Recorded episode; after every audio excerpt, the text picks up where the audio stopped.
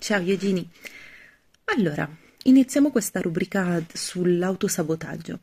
Um, premessa, tutto quello di cui io vi parlerò fa riferimento a un libro in particolare che tratta proprio l'autosabotaggio, che è The Mountain Is You di Brianna Waste, e um, la connessione, il collegamento che farò agli oli essenziali, oltre a delle mie nozioni che ho raccolto negli anni, uh, farò riferimento al libro Le emozioni, uh, l'essenza delle emozioni.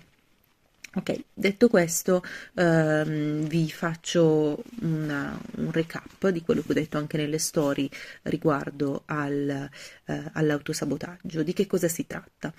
È un meccanismo di autoprotezione che mette in atto il nostro subconscio, che mette in atto la nostra mente, quando eh, una parte di noi mh, mm, si sente in pericolo. Però essendo una reazione eh, non del tutto volontaria,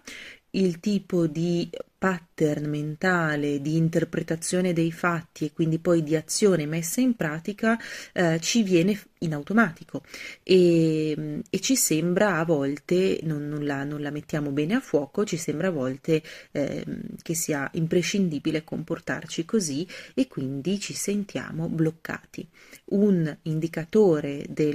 nostra, del nostro avere in atto un meccanismo di autosabotaggio è quando in una qualche eh, situazione della nostra vita siamo sempre bloccati allo stesso punto. Può essere nella relazione sul lavoro, nel, nei rapporti lavorativi, può essere eh, nel, nel nostro lavoro, quindi nel nostro creare qualche cosa, ehm, può essere nella, nelle relazioni affettive, familiari ehm, o nella relazione che abbiamo con noi stessi, quindi il rapporto con noi stessi, laddove non riusciamo a vedere crescita, dove continuiamo a sentirci ehm, bloccati in qualche modo stiamo mettendo in atto un, una forma di autosabotaggio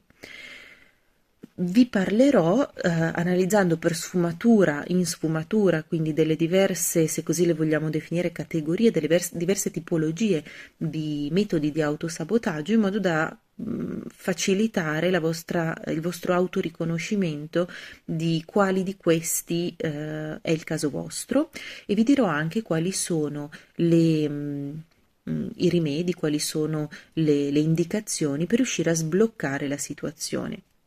Premesso che nella nostra vita quello che cerchiamo di fare è evolvere, e, mm, continuare a, a crescere e a comprendere, a conoscere chi siamo, dobbiamo essere disposti a fare un cambiamento perché man mano che noi eh, ci scopriamo, scopriamo delle nostre eh, altre sfaccettature, delle altre qualità che non pensavamo di avere, iniziamo a coltivarle, ci trasformiamo, diventiamo qualcos'altro dalla persona che eravamo il giorno prima, un mese prima, dieci anni prima. E, e questa evoluzione è, inevitabilmente è cambiamento e dove il cambiamento per qualsiasi motivo, anche per motivi molto antichi, nel senso che magari li abbiamo imparati per paure di quando che abbiamo assimilato da bambini per qualsiasi motivo noi facciamo resistenza a questo cambiamento, eh, restiamo bloccati e può essere che questo però lo facciamo un po' inconsapevolmente e quindi non riusciamo a sbloccarci perché non vediamo dov'è il blocco che ci siamo messi. Quindi questo è lo scopo di questa mia rubrichetta, questi, ehm, questo sarà l'argomento trattato, quindi se vi interessa adesso iniziamo ehm, con il, il, la, la prima sfumatura di cui vi voglio parlare. La prima sfumatura è la resistenza.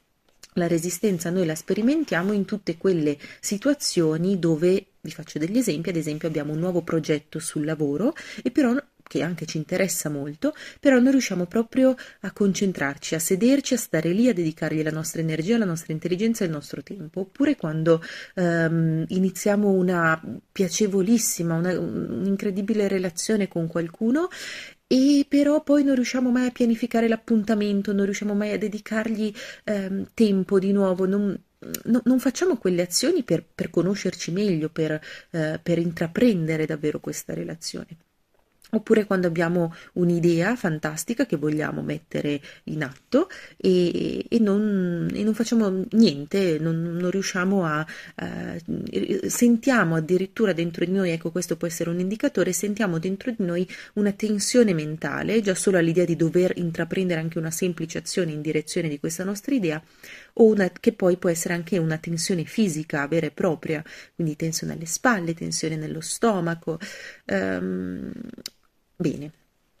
se mh, mm, avvertiamo una di queste, um, un, un, uno di, questi, di queste sensazioni, vuol dire che la resistenza è uno o è il nostro meccanismo uh, in atto in questo momento di autosabotaggio.